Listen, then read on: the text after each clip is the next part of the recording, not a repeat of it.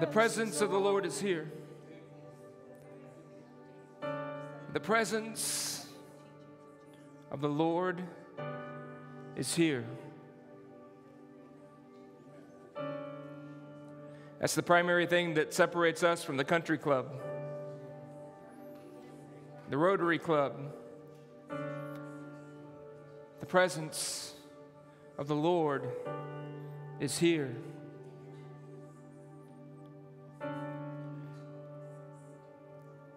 Amen. We are carriers of the presence of God. We are stewards of the presence of God.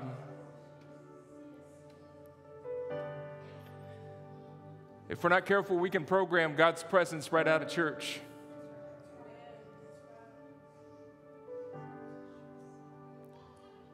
If we're not careful, we can miss the visitation of God's presence.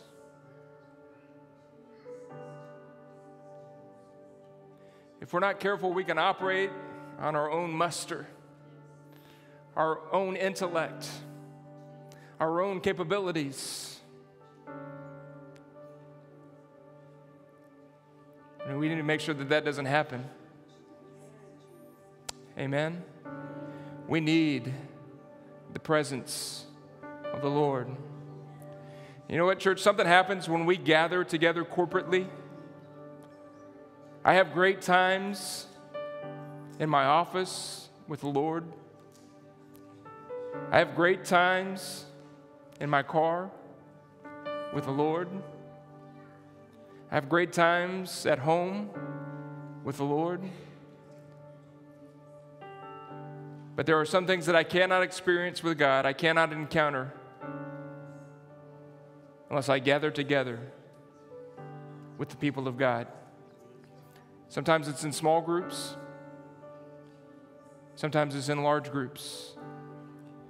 But Jesus said, When two or three gather in my name, I am there in their midst.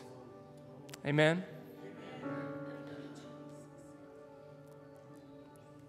Don't get it twisted. We are a spirit filled church. Amen. The church of Jesus Christ is a spirit filled church. Amen. We are carriers of his presence. I'm going to throw a wrench into this whole thing. I want to go ahead and just dismiss our kids. We'll take care of announcements in a minute. I want to get into the Word of God.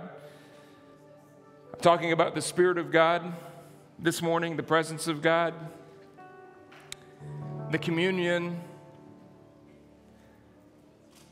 of the Spirit of God. We're going to talk about the fellowship of the Spirit of God.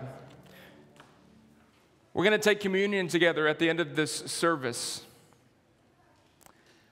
Want to ask our, our, worship team if you guys can come back. I want to sing that song, uh, Your Presence is Heaven to Me, during our communion time. Ephesians chapter 4, verses 4 through 7. We're going, we're going to talk this morning about the fellowship of the Spirit. You know what I believe people are hungry for?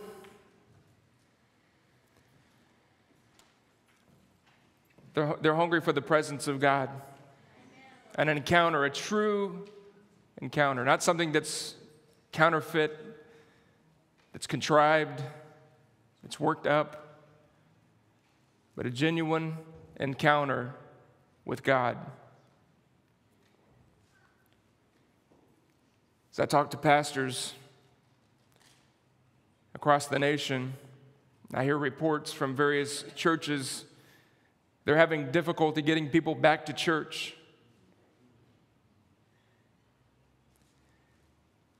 It's easy to have church in bed on Sunday morning. It's comfortable in your pajamas. It's comfortable with your cup of coffee.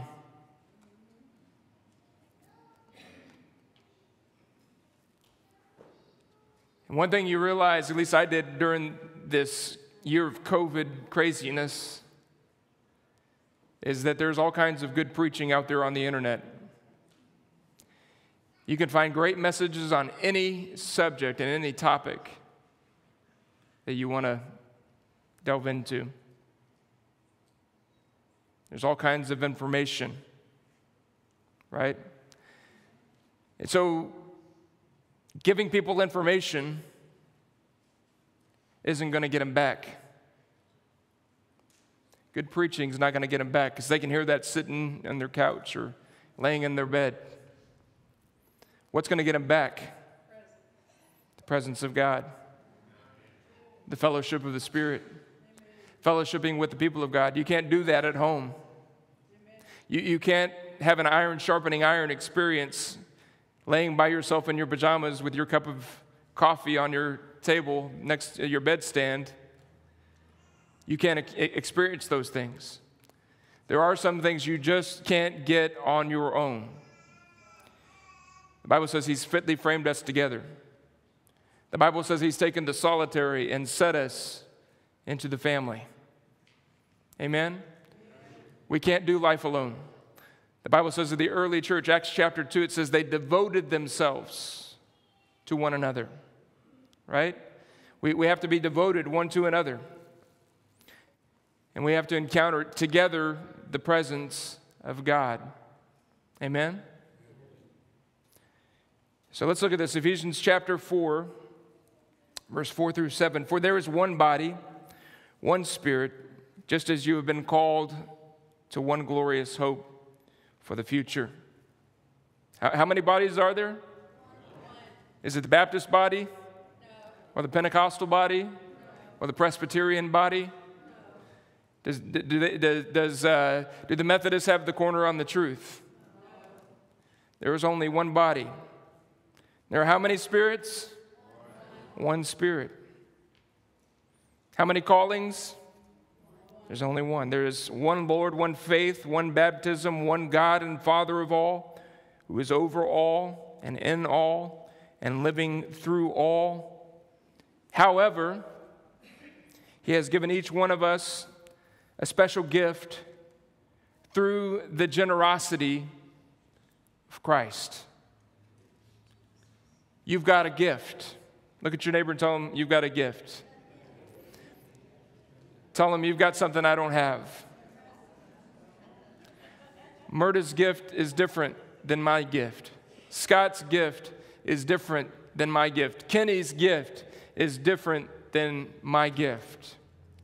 I want you to understand this the Holy Spirit lives in you. If you are a believer, if you name the name of Jesus, if you have been born again, the Spirit of God resides in you.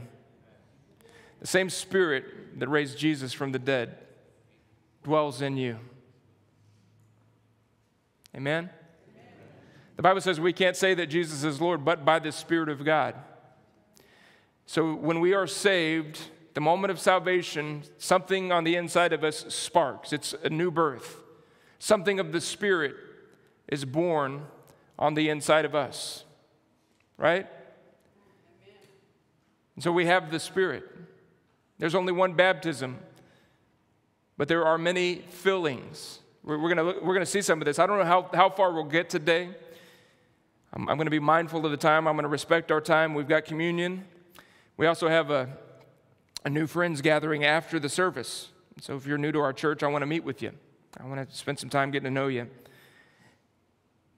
But I want, I want to work through some scriptures here and we're going to come to a better understanding of what it means to be people of the Spirit. Amen? Amen? Let's look at Romans chapter 8. I think Dr. Brassfield did a phenomenal job last week. I believed what he preached for a long time. The ideas, the concepts, the doctrines that he taught are doctrines that I grew up on. We talk about co crucifixion, the fact that we were crucified with Christ, that when Jesus went to the cross, I died with him, right? Paul said, I've been crucified. Galatians chapter 2, I've been crucified with Christ. Nevertheless, I live, yet not I, but Christ who lives within me, right? In the life that I now live, I live by the faith of the Son of God. Romans chapter, he, he preached Romans chapter 6 to us, right? Should, should we continue in, in sin that grace may abound? God forbid. How should we that are dead to sin live any longer therein? Do you not know that you have been crucified with Christ? Right? That you have been buried with him in baptism and we have been resurrected. That's the picture of baptism. And, and, and he was right. He, he was right in saying that Romans 6 is not necessarily talking about water baptism, it's talking about our baptism into Christ. And water baptism is a picture of what spiritually has already happened. Someone said that baptism is an outward expression of an inward experience. It's a picture we stand before the world. When we were baptized in water, and I think it's important for all of us as believers, Jesus said, I, am baptized that I can fulfill all righteousness. So if Jesus did it to fulfill righteousness, I think we should do it to fulfill righteousness. But when we do that, it is a picture to the world. I love public baptisms. We used to baptize when I pastored in Texas. We'd go down to the river, the San Marcos River, and we would baptize people there. There would be tubers. There was a bar, uh, a pub up on the hill. Uh, there, where we baptized, there'd be people out on the deck with their beer in hand and a taco in the other hand or brisket uh, meal. They're sitting there on, on the, those picnic tables. They were watching us. There would be drunk tubers all around us, and we would be dunking newborn believers in the waters. Public, I, I love public baptisms. Amen. And it's amazing because people would stop whatever they were doing and they would rejoice every time we baptized someone. It's, it's a declaration to the world that, I, that we are identifying with Jesus, right? So baptism is that. Dr. Brassfield preached about that. He preached Romans 6 to us that we have been crucified with Christ. And because of that, we are all not because of our works, not because of our righteousness, but because of the righteousness of Jesus and, the, and the, the work that he did at Calvary, we are all qualified, if we put our faith in him, to be recipients of God's Spirit. Amen? I think he taught that masterfully and beautifully. He, he really brought a lot of clarity even to me. I've, I've heard those things, I've learned those things, I've known those things, but he just painted such a clear, clear picture for us. But Romans chapter 8 talks so much about life in the Spirit. Beginning in verse 1, it says, There is therefore now no condemnation to those who are in Christ Jesus. In terms that we can understand, this was what it would say there is no lawsuit against those who are in Christ. There are no charges for those who are in Jesus. It really fits in there with what Dr. Brassfield was, was preaching, right? The charges have been met. The penalty for all of our sin, all of our wickedness, has been paid by Jesus, his blood, and his death on that cross. That's what it means when it says that there is therefore now no condemnation to those who are in Christ Jesus. If you are in Christ, if your life is hidden in Him, then there is no accusation against you. The writer in Galatians, Paul said this. He said that, that, that, the writing of ordinances, the charges, the lawsuit against you, Jesus took it and he nailed it to the cross, taking it out of the way. Amen. That is the good news of the gospel that Jesus has dealt with the penalty and the consequences of our sin. The, the one who was righteous became sin for us. He took our sin upon himself. Amen. And died for us. And as Dr. Brassfield said, he died as us. Such a powerful truth there. And it shows how this all ties back together. There is therefore now no condemnation to those who are in Christ Jesus, who do not walk according to the flesh, but according to the Spirit. For the law of the Spirit of life in Christ Jesus has made me free from the law of sin and death. For what the law could not do, in that it was weak through the flesh, God did by sending his own Son in the likeness of sinful flesh on account of sin. He condemned sin in the flesh that the righteous requirement of the law might be fulfilled in us who do not walk according to the flesh, but according to the Spirit. See, a lot of people think that just the, the sins went away. It wasn't that our sins disappeared and the consequences just vanished. No. All of the consequences were put for our sin, all of the penalty for our sin, were, they were put on Jesus, right? They were put on Jesus. Where are we at? I've lost my place. Verse 5, thank you. For those who live according to the flesh set their minds on things of the flesh, but those who live according to the Spirit, the things of the Spirit. For to be carnally minded is death, but to be spiritually minded is life and peace. Because the carnal mind is enmity against God, for it is not subject to the law of God, nor indeed can be. So then, those who are in the flesh cannot please God. But you are not in the flesh, but in the Spirit, if indeed the Spirit of God dwells in you. Now, if anyone does not have the Spirit of Christ, he is not his. And if Christ is in you, then the body is dead because of sin, but the Spirit is life because of righteousness. But if the Spirit of him who raised Jesus from the dead dwells in you, he who raised Christ from the dead will also give life to your mortal bodies through his Spirit who dwells in you. Isn't that powerful? That's, that's awesome. We need to understand this. Not only has the consequence of our sin been dealt with, but we have also received through the Spirit the power to overcome our sin. That means we don't have to live as slaves to sin. We don't have to be bound in the bondage of sin. We don't have to be subject to sin if we will live life to the Spirit. Now, if we stay in our mind, if we live from a place of carnality, sin can dominate us. But if we live to the Spirit of God, we can live as free. Therefore, brethren, we are debtors not to the flesh to live according to the flesh. For if you live according to the flesh, you will die. But if by the Spirit you put to death the deeds of the body, you will live. For as many as are led by the Spirit of God, these are the sons of God. For you did not receive the spirit of bondage again to fear, but you received the spirit of adoption by which we cry out, Abba, Father. The Spirit Himself bears witness with our spirit that we are children of God. And if we are children, then heirs, heirs of God, and joint heirs with Christ, if indeed we suffer with Him, that we may also be glorified together. That's just powerful. Powerful. Amen. We are spirit filled believers. As children of God, the Spirit of God dwells in us. There are two dangerous things for us. As stewards, we need to make sure don't happen. Number one, we need to make sure that the, the fire doesn't go out.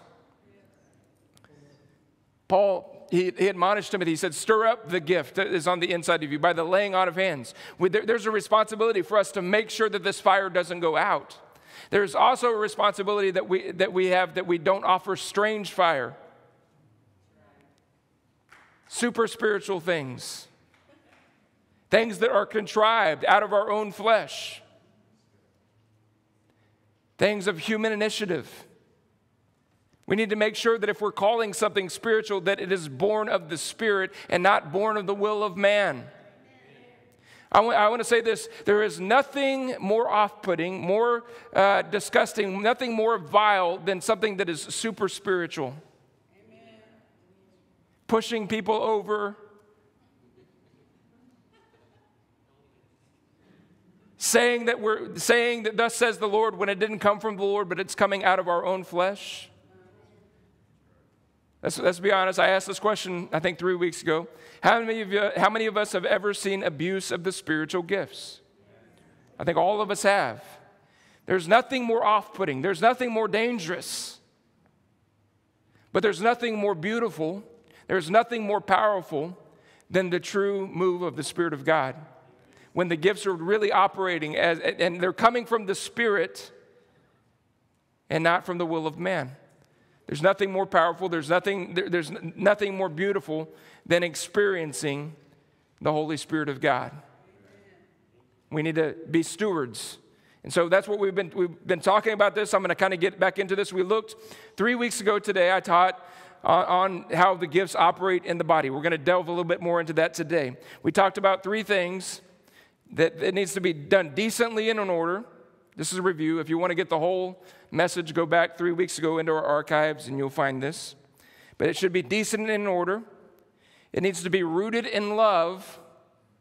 We talked about that. And it needs to be moored in devotion. It needs to be moored in or anchored in devotion. So, those three things we talked about three weeks ago. I wanna, I wanna get into some, some more stuff here, okay? Number one, spiritual gifts are given to us to strengthen others. They're not always or only for our benefit. Spiritual gifts are for others. They're to help others. They're, they are to strengthen others. 1 Corinthians chapter 12 verse 7 says a spiritual gift is given to each of us so that we can help each other. They're given to us so that we can help each other. That, that's the New Living Translation. Another translation says they're given for the profit of all. Another translation said they are for the common good, right? In other words, they are for the benefit of the body. They are to strengthen and edify, right? As uh, going back to Ephesians 4, it says each of us has been given a special gift through the generosity of Christ. And that is for the benefit of his body. Okay? So we talked about how this, that when, we, when we operate in the gifts of the Spirit, it should be done decently in order. It, it needs to be rooted in loved, in love. It needs to be moored in devotion. Today, I want to say this that it needs, whenever we use our spiritual gifts, it always should be for the edification of others. Three, three different words. There's, and I, am not going to get deep into this. I, will probably do it possibly next week. But edification, encouragement, and exhortation. These are words that the scripture uses when it talks about the gifts of the Spirit and how they build the body. 1 Corinthians chapter 4, verse 3, it says, One prophesies and he strengthens others, encourages them, and he comforts them. There are three different words, there are three different Greek words. The word for strengthen is oikodome. We, we've heard that before. It means, it literally means to build as a family, right? To, to build generations, to build up. That's the first word. The next word is paraklesis, which is encourages here in this New Living Translation. It's, it's a calling, a pleading, or an exhortation, a persuasive discourse or address. In other words, we can use our, our spiritual gifts to say, in, in the Spanish, in, in, in Spanish, they say it this way, animo, hermano. ¿Sí? ¿Comprende? Animo, hermano. In other words, come on, we can, we can, we're going to make it. That we, we, can get, we can get through this. God's with us, God's for us. Right? It's this persuasive statement or speech. We, we, when we use our gift, it, it, it encourages people, it persuades people. Come on, you can make it. Right? Sometimes it's a word of wisdom. Sometimes it's a word of knowledge. Sometimes it's a prophecy that's given, but it is a word of encouragement that says, you know what? You may be going through a. Tr- Paul, you know, right? We, we prophesy like this today, right? You're going to get a beautiful wife, a better car, and a bigger house. I, I've never seen a prophecy like that in Scripture. Paul received a prophetic word, Book of Acts. I can't remember the exact chapter, but, but it, just right off the top of my head here, he received this, this, this prophetic word, and, and he says, I don't, I, am going to Rome. I don't know uh, what, what to expect there other than that the Spirit says I'm going to be beaten and suffer hardships, but he's going to be with me. Nothing about a pretty girl, pretty wife, big car, or a big house. Hardships are going to be there when you get there, but I am going to be with you. The Holy Spirit brought encouragement to him, despite the hardships, despite the trial, right? That, that's what our gifts do. They, they, they, they edify, they encourage, they, they exhort. Third word in this passage uh, in, in, in, the English, the New Living Translation, is the word comfort there. And I'm, I'm looking at 1 Corinthians chapter 14, verse 3. The word comfort there, it's uh, paramuthia. It's a consultation, a calming, a consoling, or a, a comfort. So, th- this is what the Holy Spirit does for us it, it edifies us, it encourages us, and it exhorts us. We'll dig deeper into that in a soon coming message. Look, I'm going to look at the same verse, 1 Corinthians chapter 14, verse 3, in the Amplified Version. It says, But on the other hand, the one who prophesies, who interprets the divine will and purpose in inspired preaching and teaching, speaks to men for their upbuilding, constructive spiritual progress, encouragement, and consolation. So, can, can you see that? That our spiritual gifts are for building up, they are for edifying people, they are for encouraging people.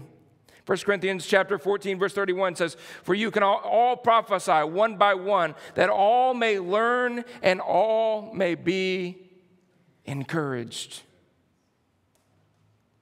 Prophecy is for our learning and for our encouragement.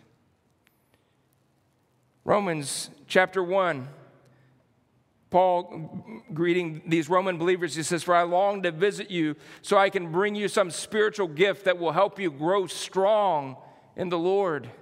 You see that? He said, I'm gonna, I'm gonna bring my spiritual gifts so that you, it will help you to grow strong in the Lord. And when we get together, I want to encourage you in your faith. But I also want to be encouraged by yours. That's what happens when we get together. When we come to church, we encourage one another. Hopefully, my preaching encourages you. Hopefully, you don't leave feeling condemned and beat down. I, I want to convict you some, I want to provoke you, but I want to encourage you in the things of the Lord. Amen? We're, the Bible says we're to provoke one another to love and good works. Hopefully, on Sunday morning, whether it's me or Pastor Bill or guest speaker or whoever's here, hopefully it, it encourages you and builds you up and provokes you. Right? But I'll tell you this every time I come to church, I get encouraged myself. You guys encourage me. Every once in a while, some of y'all will discourage me. Let's be honest. No, but seriously, when I come to church, I leave encouraged. That's the way it should be. Paul says, I'm encouraged. You know, Paul, Paul had a home church. Did you know that? Paul's home church was the church of Antioch. He went on his missionary, he was sent by the church of Antioch. Paul and Barnabas sent on those missionary journeys, and then they formed other teams, but they were sent out of Antioch, and they would come back to Antioch.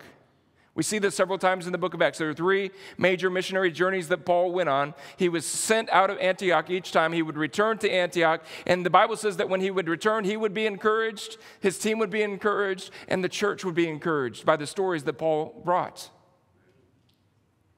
That's what should happen when we come together as a church. Our spiritual gifts ought to encourage, they ought to build up, they ought to bring strength to the body of Christ. Spiritual gifts are given to us to strengthen others. Amen? Amen. Next thing I want to say is this that, that we can almost view our spiritual gifts as tools. They're, they're tools that God has given us to build, to do the work of the kingdom. Reinhard Bonnke said this He said, The gifts of the Spirit are not medals of honor, they are tools for a job. I think that's rightly spoken. We, we, I talked, I think this was either three or four weeks ago, I talked about the fact that our, our spiritual gifts are not signs of maturity. They are actually indicators that we are immature. They are. That's what 1 Corinthians chapter 13 says. What's mature is what we're going to be in heaven. When we see him face to face and we are as he is, then we will be matured and complete. But the, our need for the gifts indicate that we are lacking and that we are immature. You know what are indicators of our maturity? Spiritual fruit. Fruit indicates maturity, that we are growing and that we are becoming more like Jesus. Patience kindness, right? Love. These things, the, the gifts of the Spirit, they indicate that we are maturing in our walk. But gifts indicate that we are still in need. They remind us, they're constant reminders that we are imperfect. We need a Savior. I, I cannot do the work of God. I, I, there, there's not one of you in this room that I could save. There's not one of you in this room that are sick that I can bring healing to. Talking about me. Now, the Spirit of God on the inside of me, He's mighty to save. The God that lives on the inside of me, if I depend on Him, hey, he, there's, there's healing. But in and of myself, I don't have it. I'm dependent upon the Lord. And so God gives us these gifts healing, the gift of healing, the miracles, faith, tongues. All, see, in the Pentecostal circles, all we know about is the gift of tongues. We have hyper focused on one gift. You ever wonder what God thinks about what we do in church?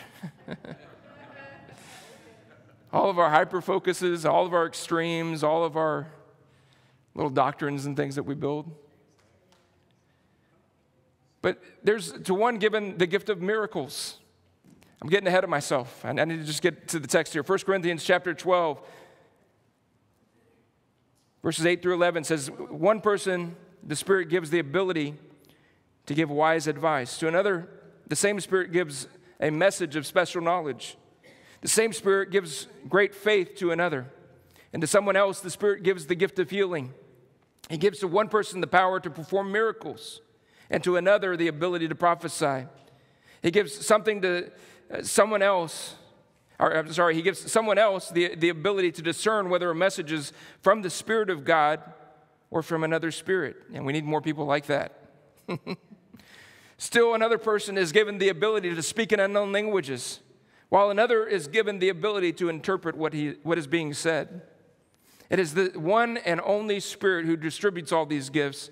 He alone decides which gift each person should have. So these are gifts that we receive, they are tools that God gives to us for the work of ministry.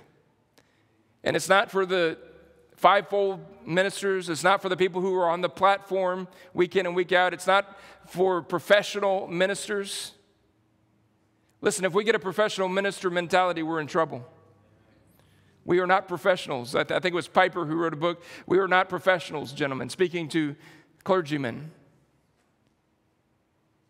who had put themselves on pedestals. Now, the gifts are in every single one of us. Amen. Is the Spirit of God residing on the inside of you? Is the Spirit of God residing on the inside? Some of y'all aren't sure. Is he or is he not? Amen. Amen then the gifts of the Spirit are resident. Amen. Amen? That fruit is there.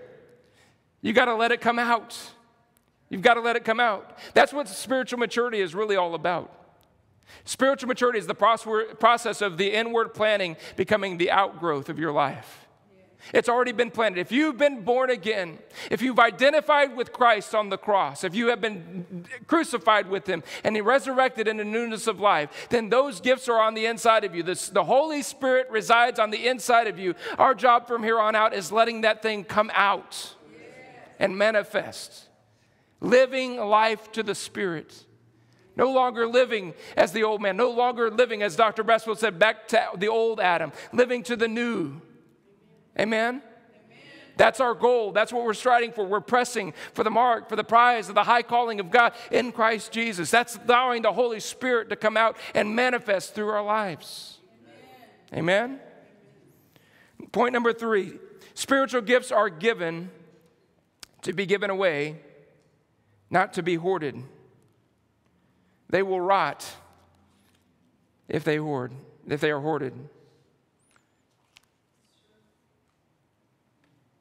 Why do we see so much stuff when it comes to spiritual activity that stinks?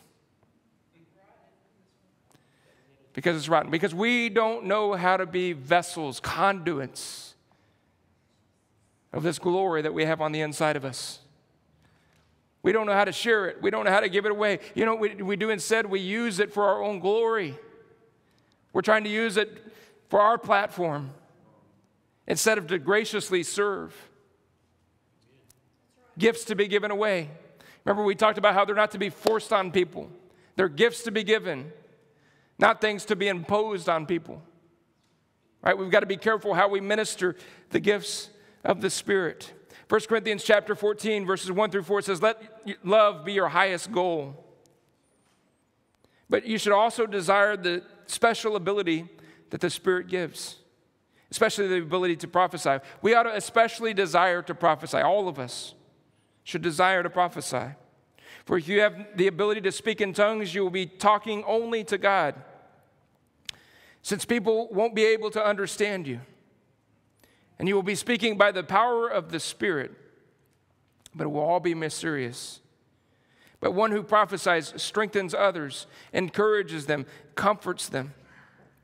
A person who speaks in tongues is strengthened personally, but one who speaks a word of prophecy strengthens the entire church. We need, we need to understand this. The, there, there's a clear differentiation here.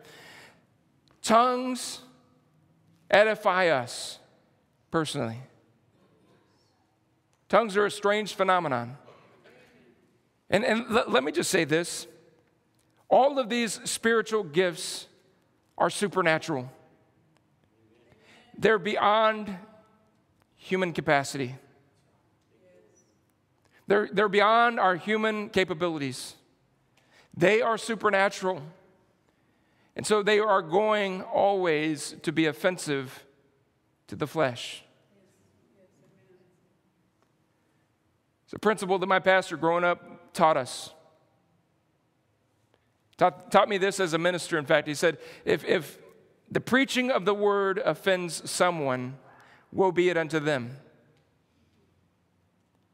But if you, in the way that you deliver the word of God, offend someone, woe be it unto you.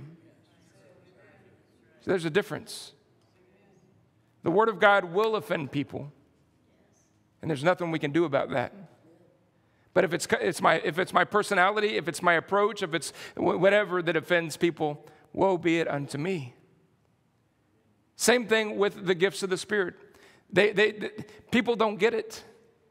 The carnal man cannot comprehend the things of God. That's what the Bible says. No unbeliever is going to be able to un- understand spiritual things. In fact, sometimes we as believers have a hard time understanding it.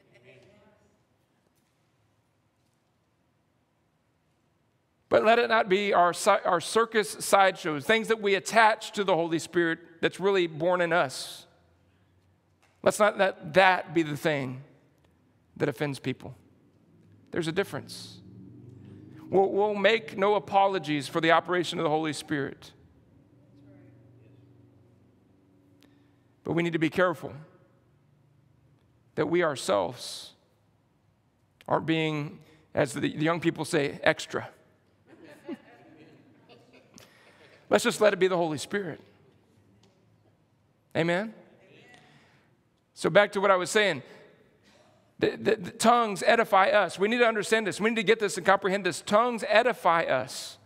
But tongues in a corporate context can just be confusing if they're not followed. I believe this. If we're going to give tongues in the corporate setting, we need, it needs to be followed with an interpretation. That's the, the model that we see in Scripture.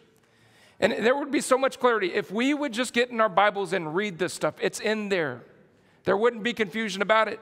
We've got a manual. Read it. Read the manual. Don't be like this dumb dad who gets the bicycle out, puts it all together, realizes that this didn't fit here, and I've got all these extra parts, and it doesn't work the way it was supposed to work. That's our Christmas morning experience, year in and year out. Why? Because dad refuses to re- read the manual. Christians, let's not refuse to read this manual. There's clear instruction about how this stuff works. Tongues edify us individually, prophecy edifies the body. Right? He said we need to make a distinct sound. And don't get me wrong, I, it also says don't forbid to, to speak in tongues. No one is ever forbidden to speak in tongues here. But make sure that you are not offending your brother or an unbeliever or bringing confusion. You can muddy, you need to understand that sometimes your tongues can just muddy the water in a certain situation. And there are beautiful times when we can, I, I, stand there at the front row all the time and I pray in the Spirit. but I'm making sure that I'm not going to confuse anybody in the room. If I give tongues, I'm going to give an interpretation. That's one instance. There are also instances where I've seen entire, I've seen 100,000 people, 100,000 people speaking in tongues, and it sounded like heaven. That's powerful. You see what I'm saying? So when it's done decently and in order, it gives life. But we need to make sure that we're not doing it in a way that's out of order, strange fire, bringing confusion, eh, that, that's muddying people's minds. It needs to be done well. And we've got to get rid of this idea that when the Spirit comes, we lose complete control of our, all of our faculties. You know that the fruit of the Spirit is self control. I can control when I prophesy, I control when I speak in tongues. And don't get me wrong, there, there are times, there was, there was a time when I was a 20 something year old drunk, and the Holy Spirit knocked me out. I was out of, out of control, laying on my back. I got up, I ran around the church. The, the Holy Spirit just messed me up. So don't get me wrong. But what I'm trying to say is that we do so many things as believers in the name of the Holy Spirit, and it's just bad behavior. It's an unsubjective spirit that's on the inside of us that refuses to submit to authority, that refuses to do things decently in order. There's a difference. There's a difference. We've got to learn that. And, and we're going to give grace. Listen, if you get it wrong sometimes in this church, we're not going to take you back to the chapel and crucify you. We're going to give you grace. If you're dry deadwood, we're not going to ostracize you and say he's not very spiritual. We're going to give you grace. If you don't get this thing of the Holy Spirit yet, we're going to give you grace. If you're a, a, a Holy Spirit super nut, hyper spiritual, casting demons out of trees, we're going to give you grace. We need more grace. We need more grace. Amen? We need more grace. But we also got to balance that with honor and reverence. And, and, and I, I don't want to ever do anything. Sometimes we can do things in the name of the Holy Spirit that just quite simply grieves the Holy Spirit. And we've got to grow to the place, read your Bible so that you grow to the place that you're wise enough to be able to discern the difference. Am I making sense this morning? Come on, help your pastor out. I feel like I'm struggling here. I, I want to show you one more thing in the Bible, and, and we're going to be done. Acts chapter 19. Acts chapter 19. There, there are three, and we're going we're gonna breeze through this really quick. Three, three quick little pictures here for us out of Acts 19. Acts 19, verse 1. It happened while Apollos was at Corinth that Paul, having passed through the upper regions, came to Ephesus, finding some disciples and, and, and it, it calls them believers specifically. It says they're believers. He says to them, Did you receive the Holy Spirit when you believed? See, scriptures like this, I, I believe there's, there, there, there's one baptism. We are baptized into Christ, but there are many fillings. I, I, I believe that there are subs- subsequent experiences of baptism that we can experience the baptism of the Holy Spirit. How many of you have received the baptism of the Holy Spirit? How many of you have received it more than once? How many of you, it's been a long time since you've received anything from the Holy Spirit? How many, you'd say, uh, be honest, it's been a long time since I've had a baptism of God's Spirit. You know what my favorite word for baptism is? There's a lot of, defi- a lot of definitions. In fact, there are four different Greek words for baptism. I'm not going to go through all those, but I'll give you, I'll give you my, my favorite. My favorite word for baptism is to be pickled. You're pickled in the Spirit. You're pickled in Jesus. When you pickle a cucumber, it takes on the, the flavor of that, that vinegar and the dill and those spices that you put into that jar. They saturate that cucumber to its core. That's what it means to be baptized with the Spirit. That, that, that the attributes, the life of Jesus saturates your very core. You are pickled in Jesus. That's what it means to be baptized. And Paul Paul asked these guys, have you, have you been baptized since you believed? How many of you know some folks that could use a good baptism? Their old flesh is just stinking up the place. They need, they need a fresh aroma. They need to get pickled in Jesus. Amen? We, we can have these experiences of infilling, of God getting away. And this is where I'm, I'm just now getting to the, the, the point, which, which is the fellowship of the Spirit. We need the fellowship of the Spirit. We need to be pickled in Jesus. If you don't spend time with the Lord as a believer, you're going to stink. You're going to start smelling like the flesh. If you're not praying, if you're not getting into the Word, if you're not coming to church, if you're not fellowshipping with the saints of God, if you're not getting discipleship, if, if you're not receiving the things that are going to cause you to grow spiritually, you're going to eventually start stinking, and it won't take long. When we're distant from the Lord, we begin to reek. Our flesh begins to rise. We've got to live life to the Spirit, life after Jesus, the fellowship of the Spirit of God. Did you receive the Holy Spirit since you believed? So they said to him, We have not heard that there, there was any such Holy Spirit. He says to them, Into what then were you baptized? So they said, Into John's baptism. And then Paul says, John indeed baptized you with the baptism of repentance, saying to the people that they should believe on him whom uh, would come after him, and that is on Christ. And when they heard this, they were baptized in the name of the Lord Jesus. And when Paul laid, had laid his hands on them, the Holy Spirit came upon them, and they spoke with tongues and prophesied. Now, the men were about 12 in all. And these guys, the Bible calls them believers, it calls them disciples, but they hadn't received the Spirit of God. They hadn't been baptized. And so they received this infilling. It says, when, when uh, let's see, moving on. And went, he, he went into the synagogue. This is Paul. He went into the synagogue and spoke boldly for three months, reasoning and persuading concerning the things of the kingdom of God. But when some were hardened and did not believe, but spoke evil of the way before the multitude, and the way was following Jesus, before the multitude, he departed from them and withdrew the disciples, reasoning daily in the school of Tyrannus.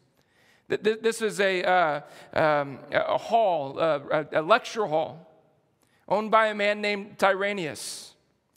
He, he, he tried for three months preaching Jesus in the synagogue, but was not received, called evil. They, they began to despise the way of following Christ. And so he, what did he do? Shook the sand off, and he went to a lecture hall, basically a, a, universe, a room at a university, if you will. And he begins to, to, to reason and to preach the gospel of Jesus. And he stays here doing this for two years. Right? Where we at? But, uh, but when, when some, let's see. And, and this continued for two years, so that all who dwelt in Asia, all who dwelt in Asia heard the word of the Lord Jesus, both Jews and Greeks. They, they would estimate that in this two year period, Paul preached the gospel to more than two million people. He left the synagogue and went to a lecture hall, Tyrannus' lecture hall, and he lectures there, he reasons there, he preaches the gospel of Jesus in a lecture hall, and two million people when we read the book of Ephesus, Paul is writing to these people from Rome in prison. He writes to the church of Ephesus, and these are the people he's writing to, the ones that would be won in Tyrannus' lecture hall. Now, God worked according, uh, uh, I'm sorry, God worked unusual miracles by the hands of Paul. This is the Holy Spirit working through Paul, so that even handkerchiefs and aprons were, were brought from his body to the sick, and the diseases left them, and evil spirits went out of them. And some of them, some of the itinerant Jewish exorcists, listen to this, they took it upon themselves. Just, just highlight that, get your highlighter out or underline that. They took it upon themselves. Do not take the work of the kingdom upon yourself. If you're going to do the work of God, you've got to do it through the Spirit. They took it upon themselves to call the name of the Lord Jesus over those who had evil spirits, saying, We exorcist, eh, I'm sorry, exercise you by Jesus whom Paul preaches. That'd be like me standing up here today. I'm, I'm preaching in the name of Jesus who Scott knows. Not Jesus that I know, but the Jesus that Scott knows. I'm going to declare this message. Lacks authority, right? We're, we're, we're adjuring you to come out in the name of Jesus, who Paul preaches. Also, there were seven sons of Sceva, Jewish chief priests, who did so. And the evil spirits answered and said, Jesus I know, and Paul I know, but who are you? Let me ask you a question Do the devils know your name? If you're in Jesus, they'll know your name. They knew Paul, they knew Jesus, but they didn't have any idea who these exorcists were. Who are you? And then the man in whom the evil spirits was leaped on them, overpowered them, and prevailed against them, so that they fled out of the house naked and wounded. This became known both to all the Jews and the Greeks dwelling in Ephesus, and fear fell on them. That, we, we need this because of all of, the, all of the nonsense that we do in the name of the Holy Spirit. All of the spiritual rigmarole and circus sideshows that we do in the name of Jesus. We need fear to come upon us so that we won't do things that are initiated of our own will, that we won't take it upon ourselves, but we will truly rely on the Holy Spirit. If it's initiated by the Holy Spirit, it's going to have power. I know what it is. I can give you stories. I, I can give you eh, stories, and I, I'm out of time, but I can give you stories of me laying these hands on people and evil spirits coming out of them deliverance, salvation, etc.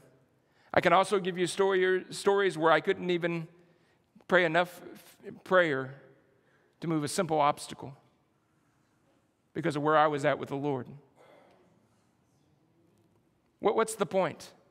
The fellowship of the Spirit. I want, I want to wrap this up. I want, I want you to show you what, what happened. Despite the fact that these guys fell on their face, look what happens. Many who believed came confessing and telling their deeds. And also, many of those who practiced magic brought their books together and burned them in the sight of all. And they continued up.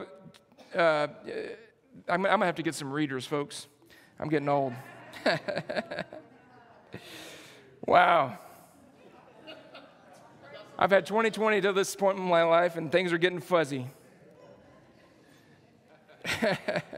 they brought their books together and they burned them. I need to stand here in the light where I can see. They burned them in the sight of all, and they counted up the value of them, and it totaled 50,000 pieces of silver. So the word of the Lord grew mightily and prevailed.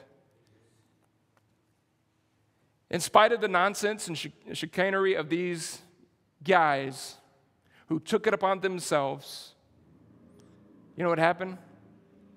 The Holy Spirit moved anyway.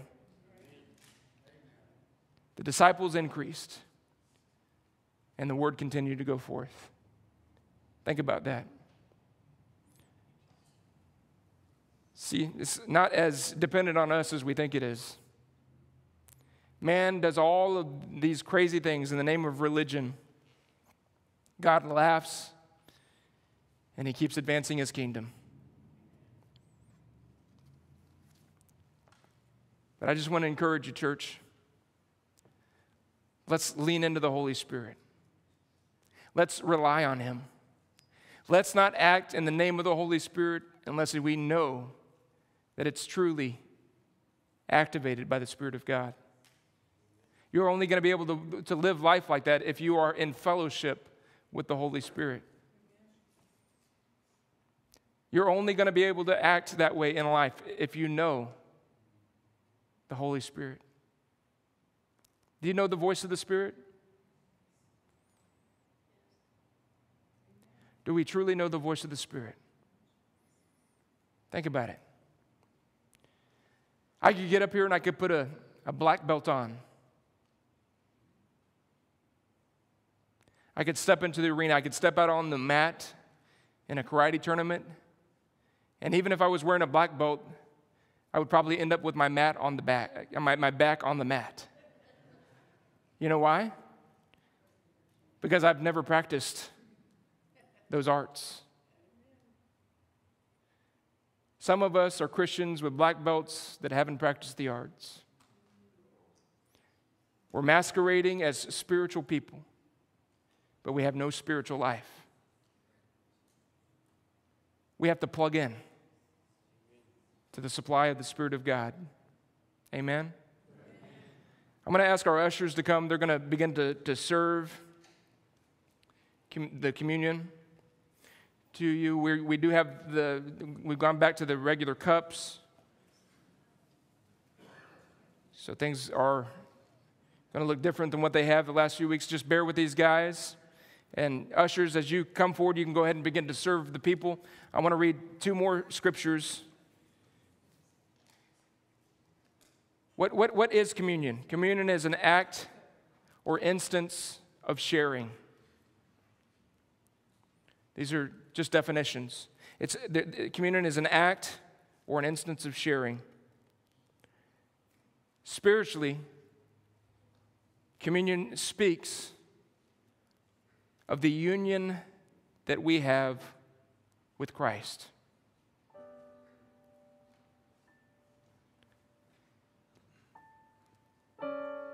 In the gospel, there's a glorious union that transpires. Jesus was crucified. We were crucified with him. Jesus was buried. And we were buried with him. Jesus rose. Ushers, you can go ahead and serve the people. And we rose with him. It's a glorious union. If you, if you are a believer, I want you to say this with me I have been crucified with Christ. Say it out loud. I have been crucified with Christ. I have been buried with him. And I have risen with him in newness of life. Now the Holy Spirit comes and indwells us. This is the union. This is the fellowship of the Holy Spirit. We are united with Christ. We are going to be with Him in His kingdom. As Dr. Brassfield reminded us, He has given us the down payment on that promise, the gift of His Holy Spirit. This is communion. This is communion. In 2 Corinthians chapter 13, verse 14, he says this May the grace of the Lord Jesus Christ, and the love of God, and the fellowship, look at that, the fellowship of the Holy Spirit be with you all.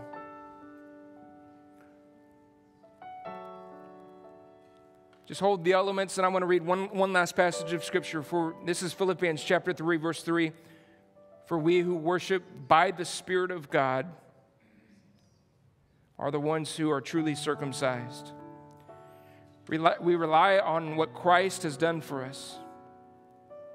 We put no confidence in human effort.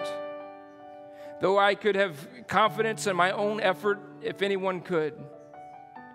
And, dude, if others have reason for confidence in their own efforts, I have even more. I was circumcised when I was eight days old.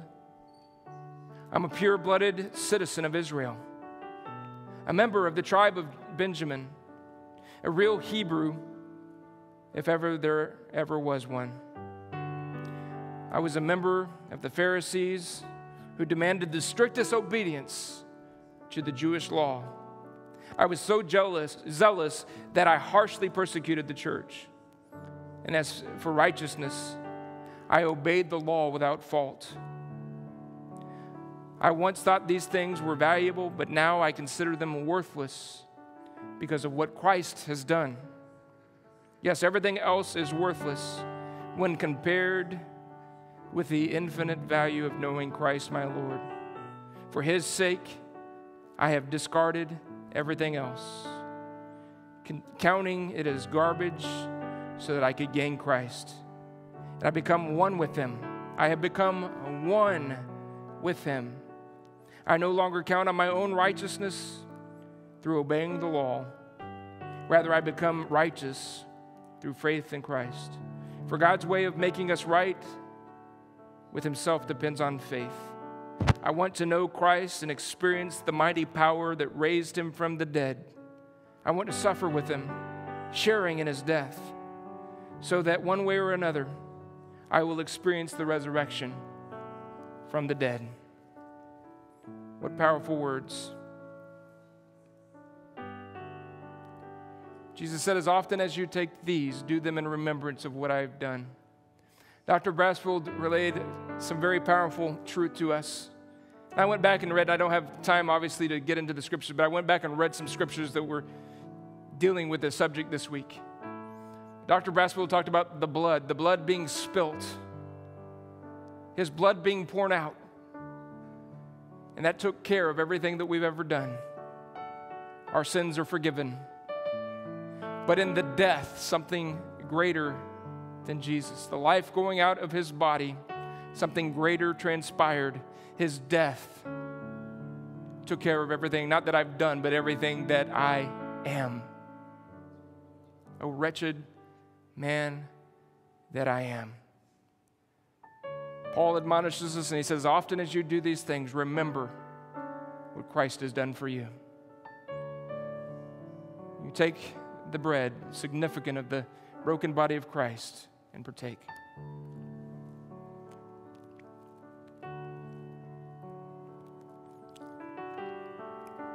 Fruit of the vine, significant, the blood of Jesus, partake. Let's stand and sing this as we get ready to dismiss.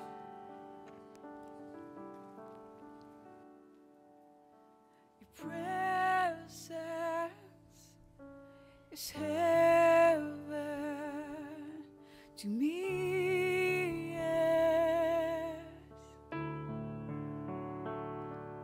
Your presence is heaven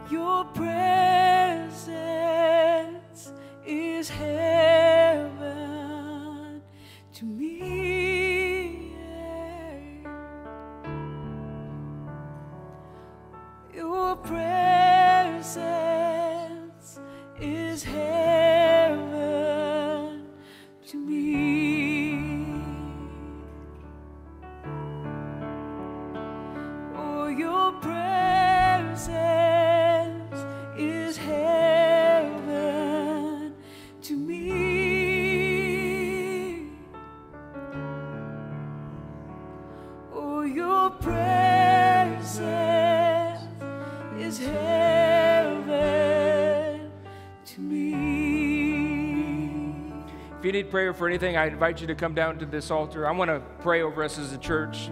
Father, right now, in the name of Jesus, we thank you. We thank you for your presence.